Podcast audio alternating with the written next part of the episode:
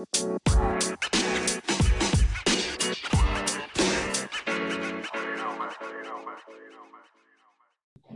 guys, welcome back to my podcast, True Story Bro. And I'm really pleased this morning. Uh, my first guest back is Mr. David Taylor. Um, he's probably most well known for being an online coach at the moment. Um, but there are other bits and bats where you might know him from. Me and Dave probably go back, uh, I don't know, actually, about four years, I think. Is it, Dave? Four years, I'd say. I would say longer than that when we were first at gym at lifestyle fitness yeah so about I, I, first knew dave from a gym called lifestyle fitness i don't know if there's that many of them about anymore um, we were both just on the floor pts doing hours on shift uh, i think we were both probably on 15 hours weren't we when we first yeah. started and then dave i think dave you might have started living the dream on five hours a week and then i'd probably i'd, I'd, I'd probably left um, left by this point. Uh, since then, me and Dave, we stayed in touch when I moved to a different gym, and then now bringing us to where we are now. Dave, Dave worked as a floor PT at, uh, at my gym, A Star, and then now he's lucky enough to own a really, really good online business where he does obviously most of his work from his lovely house and home with his wife, wife Dom, um, but he does he does still pop into A Star now and again to see us peasants who are still uh, still on the gym floor, still living in Wakefield. Um, so yeah, I'm going to pass you on to Dave just to introduce himself, really, let you know a little bit about him, and then what we're going to do with you guys is we're going to try and do some myth busting um, and cut out a little bit. I say a little bit, a lot of the bullshit um, that's in the fitness industry. So, Dave, let our listeners know who you are, what you do, please, buddy. Thank you for having me. Um, so, yeah, I'm Dave. Um, and I was going to say it is definitely a lot longer than that. We were at Lifestyle Fitness. It must be back sort of seven, eight years now. It must be. I it think might so, be actually. yeah, might we, be, probably, mate. Lifestyle probably. Fitness Lifestyle Fitness was the first gym that I started face to face PT in at, and I went into that with absolutely no clue what I was doing.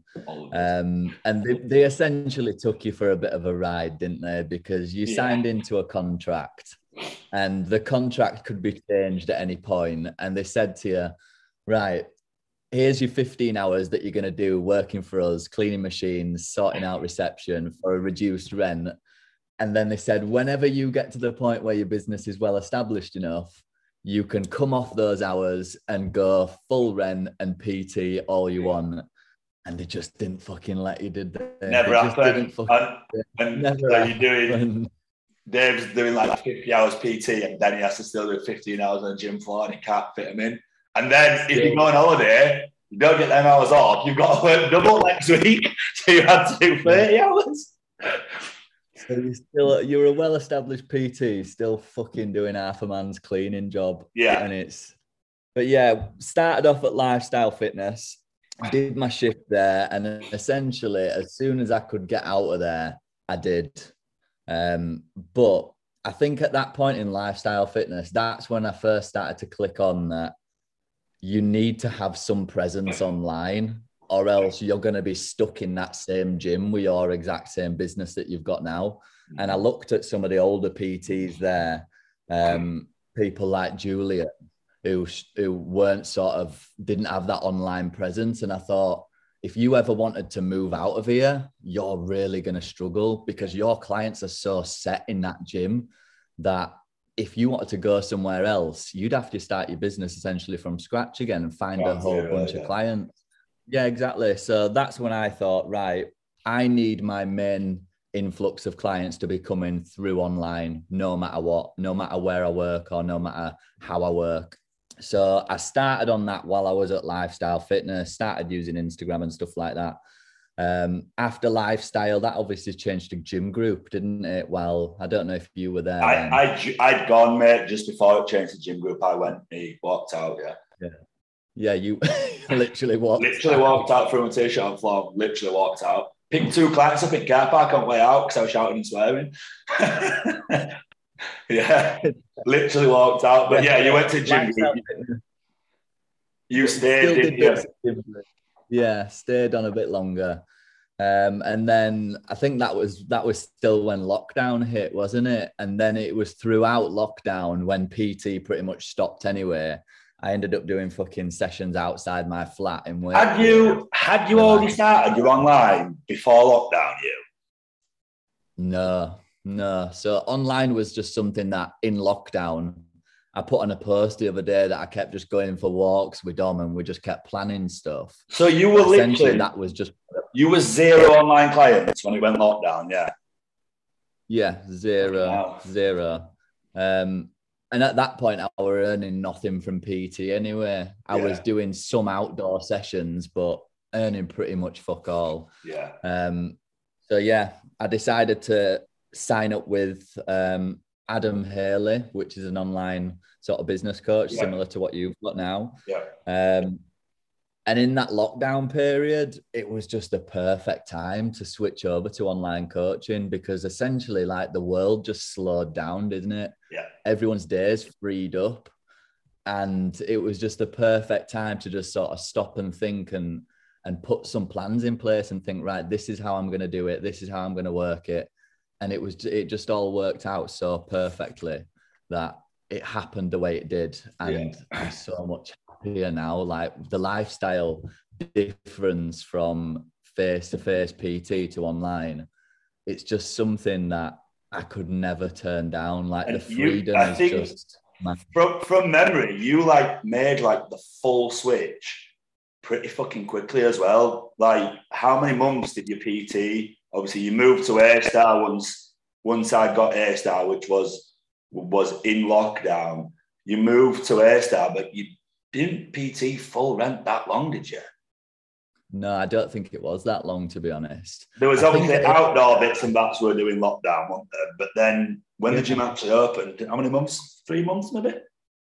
Probably two or three. But I think those were because those were my busiest months. Mm. And I, it's, I think it's really at A Star that my face to face PT business was literally like in full flow. Yeah. And I was working sort of, sometimes you're in the gym like 12 hours non-stop, you're yeah, doing you 10 were. sessions. Yeah. And it just absolutely fucked me. Yeah. And it was getting to the point where I'd come home on an evening and I was like a fucking zombie. And Dom would be like, you're literally no fun to fucking talk to because I just and, didn't have energy to speak to her. And your sessions go to shit once you're on session at 8, 9, 10, 11. Yeah. Your sessions are wank, yeah. not lie. Your sessions are fucking wank, aren't they? Um, yeah, and I know a lot of people have said that. Like Keith said the same to me that when he gets home, sometime he just doesn't have the energy dead. to speak. Yeah, yeah, yeah, dead.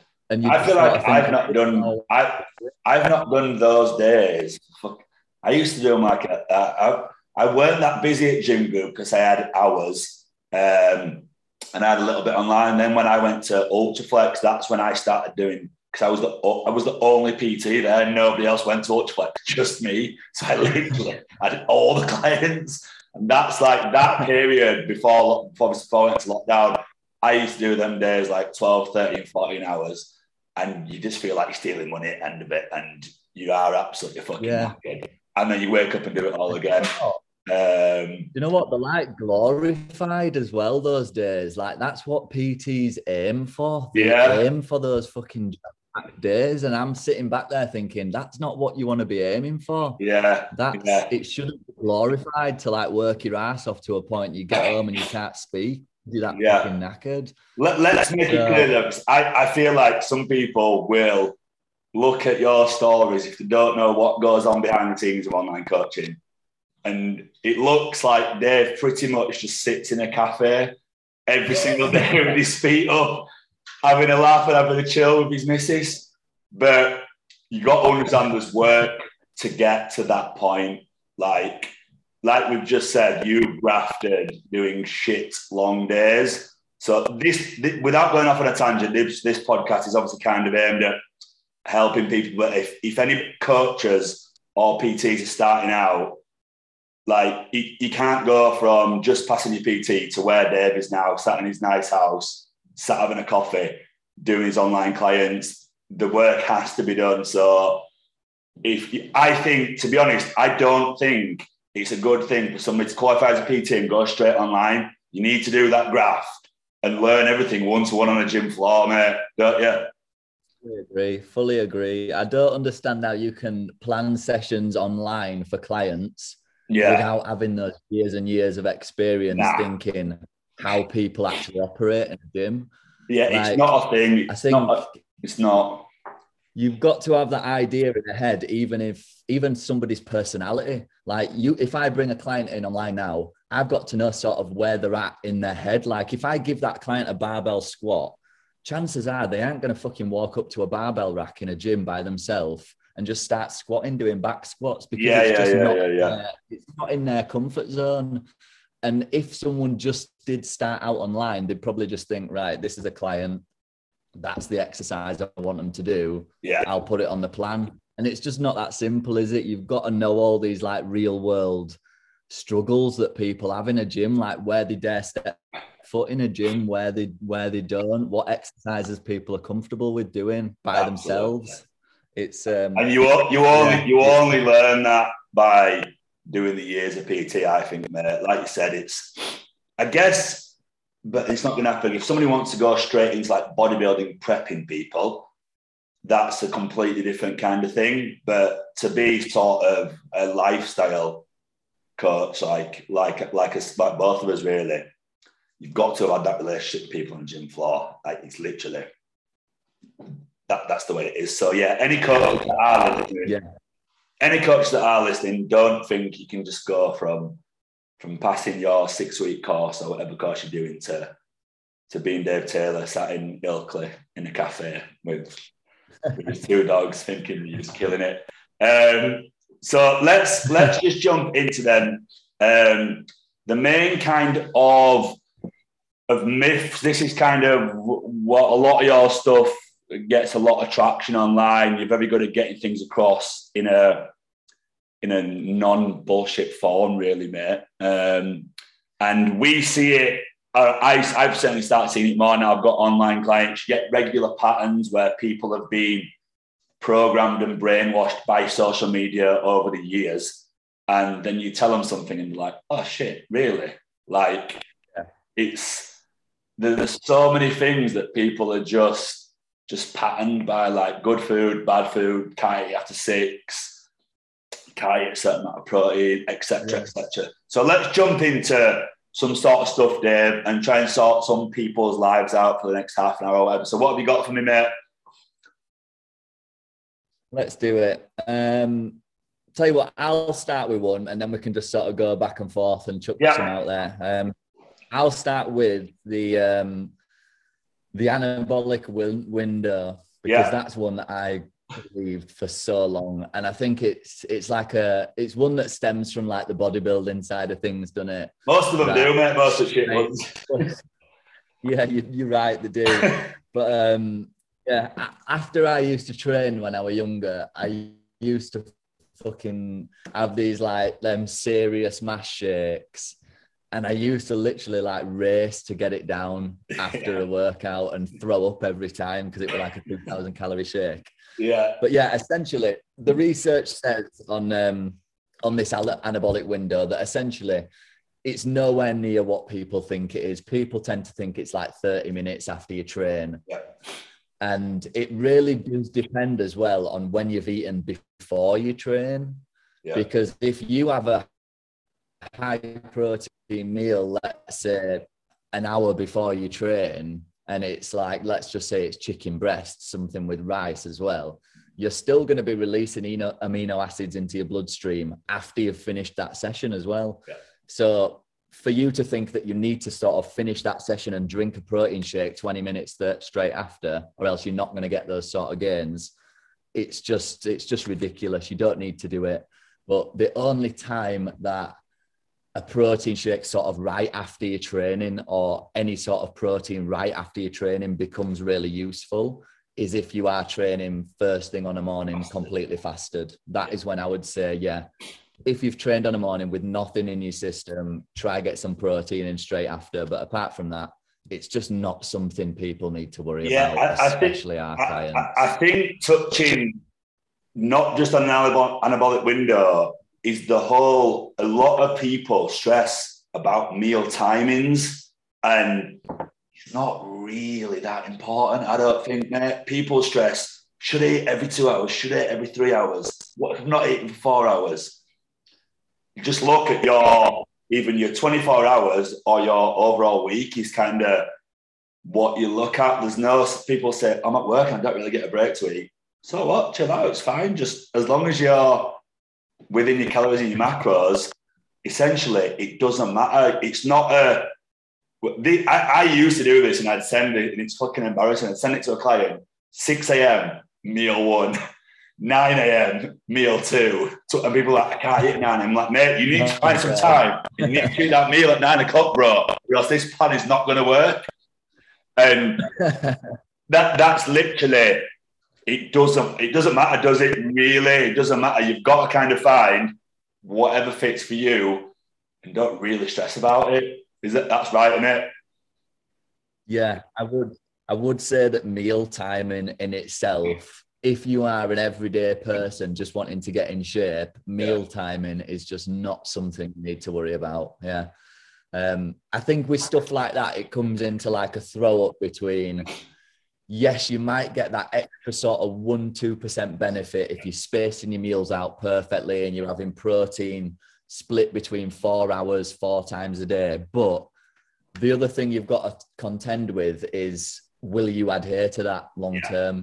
And for me, with lifestyle clients, it's always, I always side on let's make it easier for you to adhere to more than let's look for that extra one, 2% benefit you might get from eating at 9 a.m., eating at 12. You know I mean? Absolutely. And I, I, think just on that point you made there is really good yes, there is an ideal way to set up a diet and train and get that extra one, 2% out of every single thing, but at the sacrifice of what for a lifestyle client. If we're looking at the complete opposite end and you're a bodybuilder, Dave, and I'm prepping you, I'm saying, look, you're getting up at six and you're doing your cardio, you're doing this and you're doing that, like, and there's no negotiables. But most people don't want to be yeah. bodybuilders. No, most people don't want to be bodybuilders. So yes, in an ideal world, this is exactly what you should be doing with your meals, your pre-workout, your post-workout, even intra-workout if you want to get that fancy. But for yeah. Pete or for Mary, it's just the whole kind of don't kind of sweat over that. Let's make your life as easy as as easy as possible, in it. Yeah, completely. And I think just, just that list of non-negotiables going from a lifestyle lifestyle client to a bodybuilding client that list just grows longer and longer doesn't it yeah like your non-negotiables as a bodybuilder is pretty much nailing every single aspect that you're in yeah. you're possibly in control of whereas as a as a lifestyle client that list of non-negotiables might just be your calories your protein your steps for the week yeah. your workouts. Like that's a nice, simple four things. If you're doing those things, you're going to be going in the right direction. Yeah, and that that's those are kind of literally. Obviously, you're doing you're checking calls with your clients when you're even if you've not got a coach and, you, and you're looking after yourself. The kind of things you look at at the end of the week is literally what you what you've said. Have you eaten your calories, your macros? Have you done your steps? Have you trained? That's pretty much that's pretty much it. But also um, I think people will stress it, uh, this 10,000 K steps a day is, I don't know what you set your clients, but people think 10K is magic. Now, what I've done, I used to, I used to be one of them. What I what I generally do is just try and improve them. If somebody does on an average 3,000 steps a day, like I just say, let's try and start by getting you up to six. And that's like an improvement yeah. already. Ten's not a fucking magic number. Like I say on first court time, how many steps should I be doing? More than you are now. That's the answer. More than you are now. It's not, oh, people say 10K and all of a sudden you hit 10K, five pound a week, gone, see you later. Don't happen. It's yeah. just a case of with your steps or any activity, just do a little bit more. And I don't know if that's what that's yeah. what you think as well with your clients. Exactly the same. Like my clients will start with me. They'll have a pre-coaching questionnaire where they'll tell me exactly what they're doing now, yeah. and all I'll start them with on week one is a little bit more than what they've put on there. and then each week we'll look at that and think, how difficult did you find it to it to hit that 42,000 steps last week? Did you find it difficult? No. Did you have to plan in any any walks that were out of your specific sort of time that you were just thinking, right, I'll just do my normal daily stuff? Did you have to plan more walks in? No. Right, let's up your step count then. Yeah. And then we just get to a point where, right, let's say you're doing 7,000 steps a daily on average, you're hitting 49K. Did you find that difficult? Yeah, I really struggled. I had to go out on walks. All right, we'll leave it at 49K for now. Do you know what I mean? It's just it's just finding where that line is, pushing yeah. it a little bit. But yeah, there's nothing magic magic about that 10k, is there? No, I think nothing. aiming starting off at three and then trying to jump straight up to 10, you're just gonna feel like you failed straight away, aren't you? Yeah, and th- I think that's the the exact same for people who who don't train and then they're going into training and you give some people think they have to go to gym. They're going from zero sessions a week to training every single day and doing cardio because that's what bodybuilder does down road. Do you know what I mean? Again, that is a case of building up from zero sessions to two or three full body sessions and steps, and then building up to three or four full body, and then going into sort of a body split a lot later down down the line. And I don't know how how you manage it or what you do with your clients, but there's say if you got a new starter who's on do does no no training at all, and then you only send them through three full body workouts, and they go, "Is that it?" kind of thing. It's not a.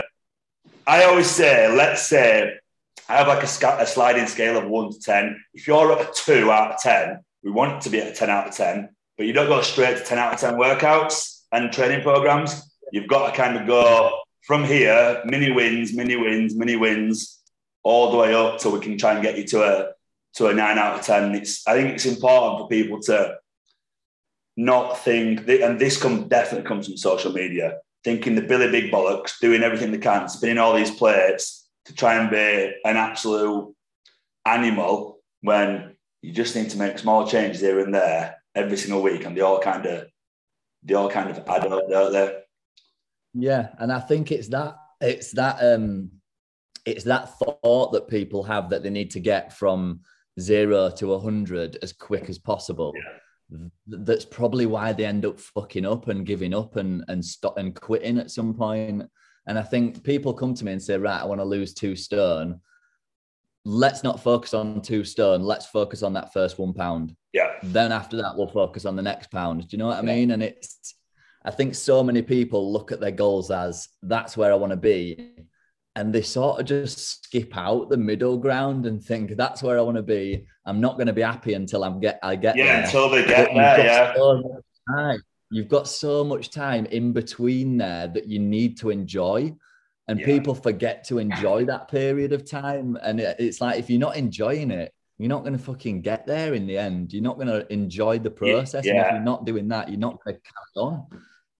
And if you kind of, if this is just your end goal in six months and you don't set any little mini wins, you never feel like you achieve anything until you get to that end goal. Whereas if you set up some t- tiny little goals along the way, you're already switching your mentality that, yes, I've ticked that off. I've done my first pound.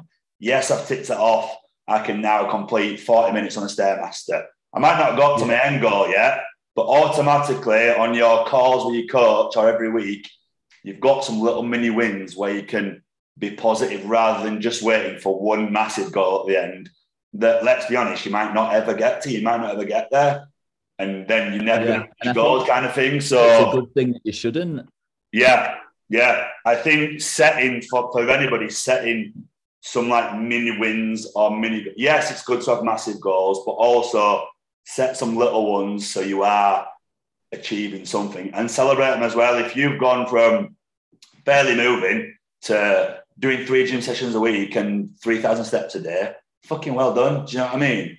It's brilliant. Like you are doing something more than you were doing the week before, which should be celebrated for for lifestyle kind of clients. That's I, I think, and it's it's not it's not celebrated enough. Those kind of little things. People say, "Oh, I've only done this, I've only done that," but they're making positive changes out there, and it's it's you don't just want to. The big, massive things are great for social media when somebody's lost five, six, seven stone and the massive transformations, and that's what gets you clients in the door and what gets people to give you a pat on the back. But the mini wins for a mum of two who's managed to go out and push a pram round block three times that week is yeah is kind of just as important as those other things in it. And I think people have problems by actually knowing what to set those wins as. Mm. Because typically today, people only see a win as a scale dropping down. And yeah. that is the only win they know in the head. Where, and then when I'm looking at their full progress, let's say they want to lose two stone, and the only win that they get in their head is when that scale drops. And I'm thinking this process is going to be fucking demoralizing for you if the only little bit of joy you're getting is when you lose that pound every yeah. every however long it takes. But you need to set your wins as not just outcome related goals. Yeah. So your outcome related goals would be things like I've lost a pound this week. But I like to set the wins as process driven goals. So yeah. have you done your steps this week? Great, that's a win you know what I mean? Have you completed three workouts this week? Great. That's another win. And when you can start seeing those things as wins, you start enjoying the process more yeah. because you get that feeling of, I've done something good here. But if the only way you're going to get a win is by seeing that scale go down, then you're going to be in for a fucking miserable year. Yeah, you're going to be you're going to be ch- you're going to be chasing it, and like you say, yeah, you're never going to be you're never going to yeah. be happy. And those those little things that you just spoke about there, like the little ticking off your steps and that. Remember, a lot of people fucking fail at that, at just that. So by doing them, you're doing well, aren't you? A lot of people don't even fucking do anything. So yeah. once you start ticking those little goals off, you're doing you're doing well. Um, without going off a tangent, I just one thing I wanted to discuss, which which I see a lot. I'm sure you've done posts about before is good and bad food. People say starting a diet, cut out bread. And that's the diet. They've cut out bread. Like starting a diet, cut out cakes. Starting a diet, cut out chocolate. Oh, I'm desperate for chocolate. Oh, I'm desperate for this. And that's kind of there's no fucking joy in life without chocolate and crisps and all that sort of shit, mate. End yeah, of. Exactly. I don't give a fuck what anybody says. It's not enjoyable, mate, is it? No, and I think I think a lot of I think it all starts with the fact that a lot of people start a diet and instead of thinking about how much they're eating, they always go down the route of thinking what I'm eating. I think a lot of people start the diet with the idea of it's the bad foods that I'm eating that are causing me to be where I am today. And that's my main problem. If I sort the bad foods out, that's where I'll I'll be fine after that. And it's it's really more about look, it's not the bad foods that are causing you to be overweight. It's how much you're fucking eating of them. Yeah. And if we can get a control of how much you're eating, then we can sort of look at the quality of your diet afterwards and we can make subtle changes to that. It's like a well-known inside information in fitness industry that you can kind of pretty much get away with eating what you want as long as you look after your calories and it's the amounts that kind of important, but it seems to be, I don't know why, I don't know where it comes from, and I don't know why. Um, it seems to be not common knowledge for for most people that the most important thing is how much you eat. There's a lot of a lot of smoke and mirrors. Where do you kind of think that comes from? So I would probably say, well, this is something that's gone on for a long time. And I think it all stems from the fitness industry in itself is one that has no rules or regulations as to what people can say and what people can sell, right? And that's still true today more than ever. So if I wanted to be a cunt and I wanted to just make money and not sort of put people's health and education at the forefront of what I'm doing, I could come up with a magical diet plan that excludes certain food group. I could tell people that sugar's the devil. I could say, don't eat this, don't eat this. And if you follow what I'm saying, you'll get amazing results. And I could plaster some progress pictures and, and, be like, look, this is what you'll get if you follow my magical diet. And a lot of people do choose to be that person. Yeah. A lot of people do. I mean, you've got fucking V Shred, which is probably millions and millions of, of dollars in a company, which Yeah. is run off lies. And, and all its business model is let's spend fucking loads of money on advertising and make this video pop up to every person in, in humanity. Is that the one? Is that the one that does it by a body type? Yeah, yeah, yeah. And it's Yeah. got that same, that same bell end at the front, that that brunette guy with abs, and he's just like the forefront of the of the thing. And they they still do the diet plans on body types. But essentially, what people do is they try sell you something that a problem that doesn't exist. Yeah. And he's done that exact same thing. Like you've struggled with diet all your life, you've tried everything. This is because you've not tried a diet that's linked to your body type. Yeah. I've got the solution to a problem that doesn't fucking exist. Here it is for you. Come try this. But because they've got such a large audience of people that might try it, let's say a thousand people try his body type diet. Yeah. If 50 of those thousand get a good result, that's enough. That's enough for him to take those pictures and be like, fucking get these out there. Yeah. Come try my diet again. And the process repeats. So it, it, it all stems from the fitness industry not being regulated with what people can say. And then people, cunts, will just take advantage of that and sell something that's not true. And it, like you say, it brainwashes people, doesn't it?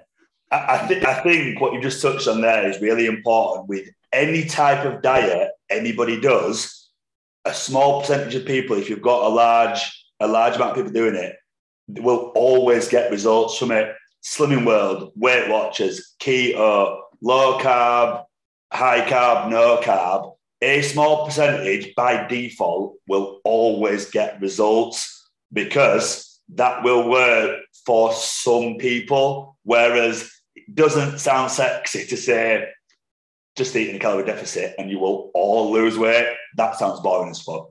Like, Yeah. but if a hundred people are in a calorie deficit, a hundred people are going to fucking lose weight. End of. Whereas, like, if like I just said, if a hundred people are on Weight Watchers, thirty to forty of them might lose weight, fifty to sixty of them won't lose weight. So, no matter which route you go down, yes, there are some ways. There's some people that are gonna are gonna lose weight, but if you want a guaranteed, it sounds stupid saying if you want a guaranteed result, but it is. If you're in a calorie deficit, you're losing weight. It's but people are like it's not as simple as that. You can't sell that, can you? So people don't want to.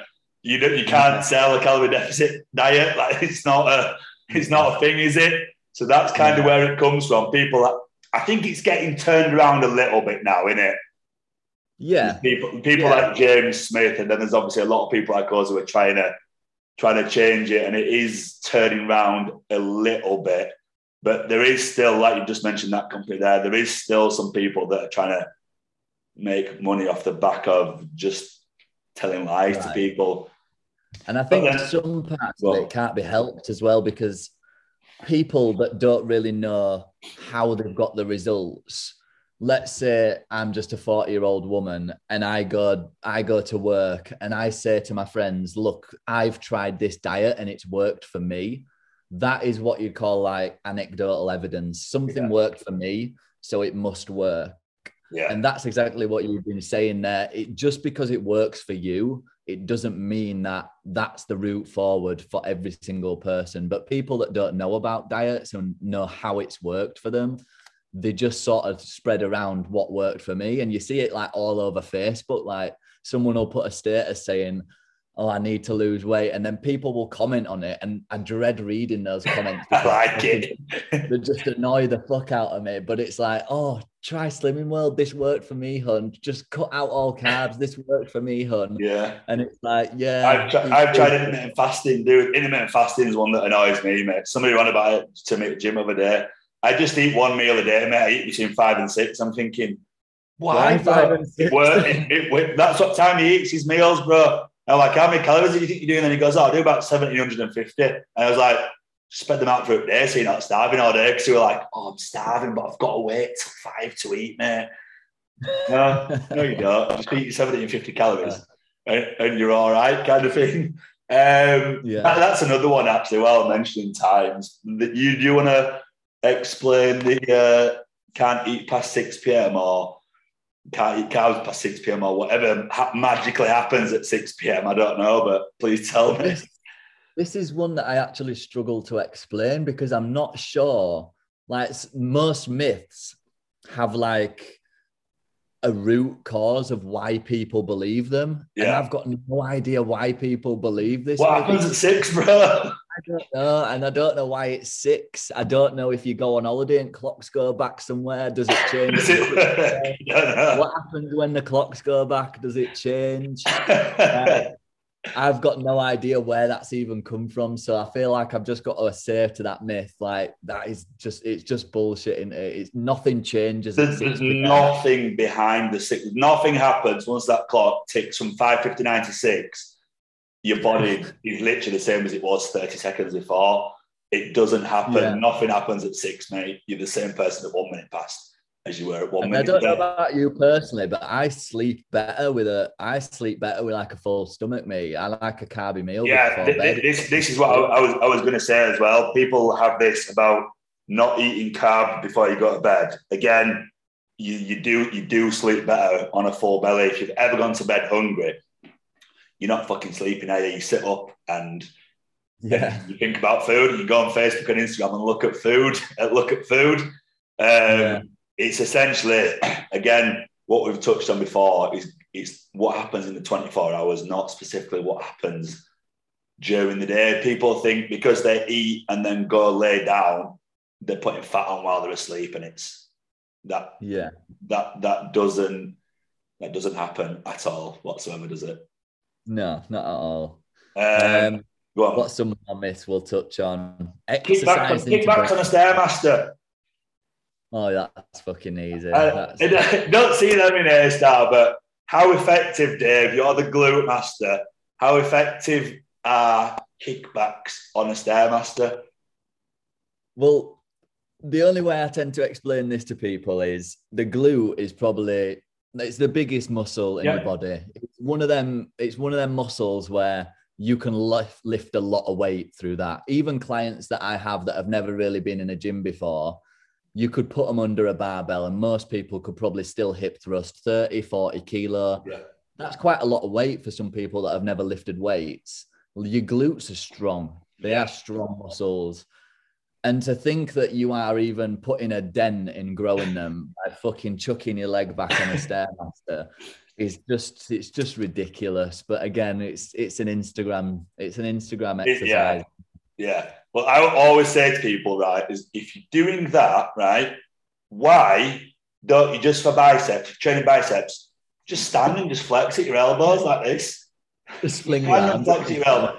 If you want to grow big delts, just lift your arms out to the side 10 times a day. Do it while you're walking if you want. Yeah.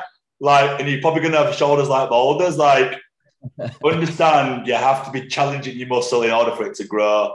And kickbacks on a stairmaster just aren't doing anything. That's again, you touched on it there. It, it comes from a lot of shit comes from Instagram and influencers. We Obviously, influencers have a can have a good influence, but there's a lot who come from Love Island and whatever who all of a sudden turn to fit. Fitness seems to be the thing that they go to. And I, yeah, I, I don't know why. Like, just go to something else, fuck off. Like, well, it's a booming industry. yeah. It? It's growing massively. And like I said, it's one of those where you don't need a badge to say, I'm in the fitness industry now. You can just claim, I'm in the fitness industry now. And, and if you've got a following, you're a big influencer in the fitness industry now just by saying you are. So that's why it is. Yeah, uh, there's and some of them are in decent shape, but that automatically doesn't qualify you to be able to to tell your hundred thousand followers how to train. And some people make a shitload of money out of it. Yeah, a shitload of money. Like I know some of my clients who will sign up to like these three, four, five pound apps, and the people like I can't think of people like that Courtney Black and that they must be making fucking millions, mate millions. Yeah. just from standing in a gym with matching bow and tee, doing some sort of fancy, some sort of fancy. There's nothing wrong with bow and tee, by the way. It's just a standard, standard Instagram starter pack. Uh, just doing some sort of fancy workout and then selling plans for like four and five quid. And that needs Yeah. to fucking stop. It does my fucking head in, mate. I don't know about you. Yeah, completely. So, yeah, like, I think like go on. Like, like you said, it's the there's no rules and regulations. You just if you've got 100,000 followers, you are a fitness influencer, aren't you? Yeah, and it's that simple, isn't it? Which is a shame, but it's the way it is. Yeah. Um, what other what other myths have we got there? Well, not one more off, buddy. I was gonna say that the the one that gets the most people is this people still don't understand that exercise is not going to be the thing that burns body fat for you Yeah. and still people this is one probably question that i get on every single question box like what exercise is best for fat loss? Mhm. and that question already you're just barking up the wrong tree. It's not a route that you want to go down. Like let's say any exercise you do in the gym you'll burn more calories doing some sort of running. Let's say you run for 20 minutes over sort of an average resistance training session you'll burn more calories doing running for 20 Yeah. minutes than weightlifting but in both of those sessions you might burn 200 calories. Oh. Like you're not you're not going to burn a tremendous amount of calories. And the irony of it is is the people that can burn a lot of calories doing workouts are the people that don't need to lose fat anyway. Yeah. you look at the crossfitters they'll burn a tremendous amount of calories doing doing their training sessions Yeah. but they're already in fucking brilliant shape they don't need to worry about fat loss Yeah. if you are worrying about fat loss you don't want to think as exercise as your route to fat loss because it's just not innit? Small percentage. yeah yeah if we actually put it into stats and say look you might burn 200 300 calories in your workout max and this is just like an average gym goer that started out wanting to lose weight. That 300 calories imagine how much easier you could take 300 calories out of your diet compared to spending 30 minutes in a gym slogging your ass off trying to trying to sweat the most you can. Like you could just take a fucking bar of chocolate out of your diet and that's the equivalent. Yeah. and and you could put your gym workouts to getting healthy getting fitter getting stronger shaping your body all these things that you should be doing you could be focusing on that do you know what I mean? Yeah, I think people, like you've said, I've had this conversation with one of my clients this week. She panicked because she'd done three sessions rather than four sessions that were planned. But she'd done all the steps, she nailed the nutrition. That is 10 times more important. I, I can't work out percentages, but say if somebody trains four hours a week, how many fucking hours for the rest of the week do you have to look after and lose that weight? Rather than those four hours, there's however many, 100 and odd other hours that you're not panicking about at all. You're just panicking about that extra half an hour that you missed at the gym. I think we need to get this clear on this podcast to everyone listening that if you miss a workout, that is the thing that I would say is the bottom of the list in terms of things you need to worry about. Yeah. It doesn't fucking matter at all. It Yeah. really doesn't. And if we're on about fat loss, if fat loss is your goal, you need to be putting your things in order of most important things to nail. So for fat loss, I would always say the nutrition is the most important thing to nail after that, it's your activity outside of your workouts, like your Yeah. steps. And then in the bottom place, that's when that's your workouts. Like if your Yeah. goal is fat loss and you do a week without working out, still nail your diet and still nail your steps, you'll lose just as much fat. Your workouts aren't meant to be for that. Yeah, So- exactly. Yeah. Obviously, again, going back to what I said before, looking at the other end of the spectrum, bodybuilding, muscle building, completely different. If you just nail it down to the bare minimum of fat loss, you've absolutely nailed it there. Do you know what I mean? It's worry about the 98% and not the and not the 2% of trying to get get into a gym. Um, so Dave, I'm just gonna ask you one last question. Obviously, for our type of clients, your I think we've pretty much probably covered them, but a little summary of just top three main things you need to look at when you're looking at fat loss. What's your top three? Um, top three things to look at with fat loss. Um, so or bits of advice, tips and advice? So I think firstly, you've got to get a control of how many calories you're eating. Yeah. That needs to be if fat loss is your goal, you need to get a control of how many calories you're eating. Oh, and the yeah. main thing with that is either go down a route of tracking your calories or go down a route where you can control your calories in different ways. And that might be, I know you're not a fan of it, but it might be doing fasting and saying, right, I'm going to skip breakfast and I'm going to eat all my meals from 3 p.m. onwards. Yeah. That's a simple way to sort of think, I'll probably eat less calories if I do that. Yeah. And if you could also set yourself another goal and think, right, if I'm not going to eat until 3 p.m., and then whatever I do eat, I'm going to make sure it's got a serving of protein in it with 20, 30 grams. And I've got some veg in that meal as well. Yeah. Just simple guidelines like that. You're gonna you're gonna probably put yourself in a deficit, especially if you you've got quite a lot of weight to lose. Just simple guidelines like that will be enough to elicit fat loss. Yeah, it's or not, you go down the route of tracking calories. Yeah. Yeah. So calories, it's not really important how you get there. Just fucking get there. Like you just said, intermittent fasting, whichever way you want to fucking do it. Number one, ensure you fucking look after your calories. End of. Yeah. What's going? go. We're gonna go for number two, then? Yeah. Um, number two, it's got to be your activity level. So yeah I think a lot of people get mixed up and think the gym is where they're going to burn the majority of the calories, when in reality, the gym is 5% of, of your total daily calories burned, yeah. right? And then we look at your activity level outside the gym, which would be your NEAT, your non exercise activity thermogenesis. And that takes up 15%.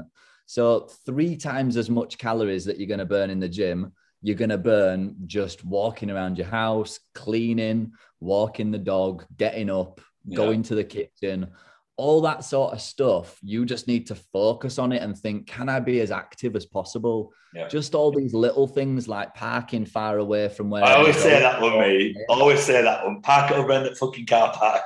Oh, yeah. It matters. It really yeah. does. When you can go from seeing a client which has no and no accountability for how much they move and then just saying to them right i want you to hit a weekly step count target it just gives them something to think about and it gives yeah. them a reason to be active and move and that is so underrated in fat loss yeah. so underrated yeah. so number two would be whatever it is just fucking move more yeah yeah love it so we've got calories move more. What is what is his last one, buddy? Um, so with the last one, I would probably say you need to have a good perspective over what matters and what doesn't in fat loss. And I think when you've gained that perspective, it's like lifting a massive weight off your shoulders because you can come into a fat loss diet and like we've talked about you could think missing a workout is bad, eating after 6 p.m. is bad. Sort of all these things that some that can cloud in on you and make it a misery for you. Yeah. Once you've got a really good perspective of what matters and what doesn't, and like we said earlier, the non-negotiables, the things that I would say that really matter is nailing your calories for fat loss, getting your protein in there, doing your workouts, keeping your activity level high, and all the rest can just sort of yes, yeah. Fade away because they don't actually matter that much. And when yeah. you've gained that perspective over what really matters and what actually doesn't, it makes your life so much more easier. And and people have come to me and as my clients, they they, they sometimes leave and think, God, it's it's like a weight's lifted off my shoulders just knowing this is really what I should be doing, and all this other stuff I used to care about and I used to worry about it just doesn't matter. And it's if you can get that perspective, you, losing body fat is just sometimes so much easier. It can be effortless. It's, yeah. it's, it's very, very simple process that is not easy. It's simple. There's a difference between simple and easy. It's simple. Yes, it's difficult sometimes, but it's a simple process that gets overcomplicated. I'm just going to add one more thing on that I really tried to emphasize in the last few months is fucking enjoy it and be happy. That is literally what I yeah. say to people now. If you're striving to to look absolutely unbelievable, but you are fucking unhappy, it's fucking pointless. For that extra less level of aesthetics to still be happy is like absolutely key. There's no point in looking great but feeling like a bag of fucking toenails. I'd rather yeah. look a little bit less unreal and, and kind of be happy. So I think my most important takeaway for anybody who's listening and anybody who's on a fat loss journey is enjoy it and just make sure you're fucking happy at the end of the day, innit? Yeah. And I think some people can push too hard looking for a physique goal that they mm. actually lose sight of happiness and they lose sight of like the actual life that they're living. And yeah. I feel like that happens with a lot of bodybuilders. Oh, but like it does, mate. It, absolutely. That's like saying Saturday night, where would you rather be? Sat in your house eating your ch- chicken and rice out of the Tupperware or out with your wife, Dom, having something nice to eat somewhere and then enjoying a couple of beers. Yes, you might not make as much progress that weekend because you've had a beer and you're not trained next day, but you've gone out and you're sat out with your wife and you've had a couple of beers, you've had a really nice time. Like it's it's kind of like what what is important to you in life, and it. Yeah, yeah, and it it all comes down to balance, doesn't it? Yeah, you've always got to be balancing. Yes, I want to reach these goals with my physique, with my fitness, whatever it may be, but it can't come as a consequence of sacrificing your own happiness and well-being and you've got to you've got to find that line, haven't you?